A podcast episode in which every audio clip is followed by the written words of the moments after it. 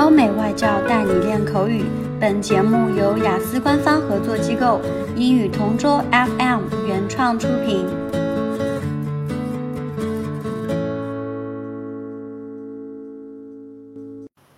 Describe an occasion when you were given some incorrect information. Fortunately, I haven't been misled very often, but a time when I was given some quite inaccurate information was while I was trying to find my hotel when I was on holiday a few years ago.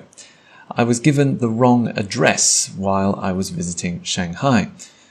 I had booked a hotel through a website that I hadn't used before, but I trusted that the information like the address and the contact number was all correct. However, when I arrived and jumped in a taxi, the taxi driver followed the directions and took me into the city centre but then took me down a dirt road and stopped at a construction site. Obviously, that wasn't my hotel, and I asked the taxi driver if he'd maybe made a mistake. But he insisted that he had taken me to the exact spot on the GPS on my phone. I double checked the address, and the taxi driver was right, but we were nowhere near my hotel or where I wanted to be.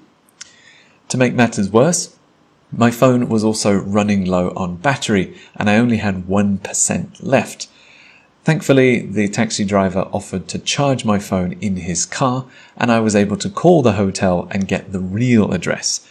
Eventually, we made it there and the real hotel was 10 minutes away from what the original information said and I felt very relieved when we arrived and the taxi driver was too.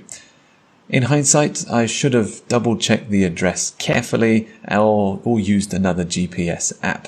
If I have to book another hotel in the future, I probably won't use that website again.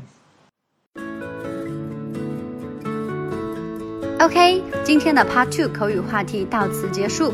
想要免费获取九到十二月雅思口语完整题库的小伙伴，可以关注我们微信公众号“英语同桌”， 回复关键词。口语题库就可以啦。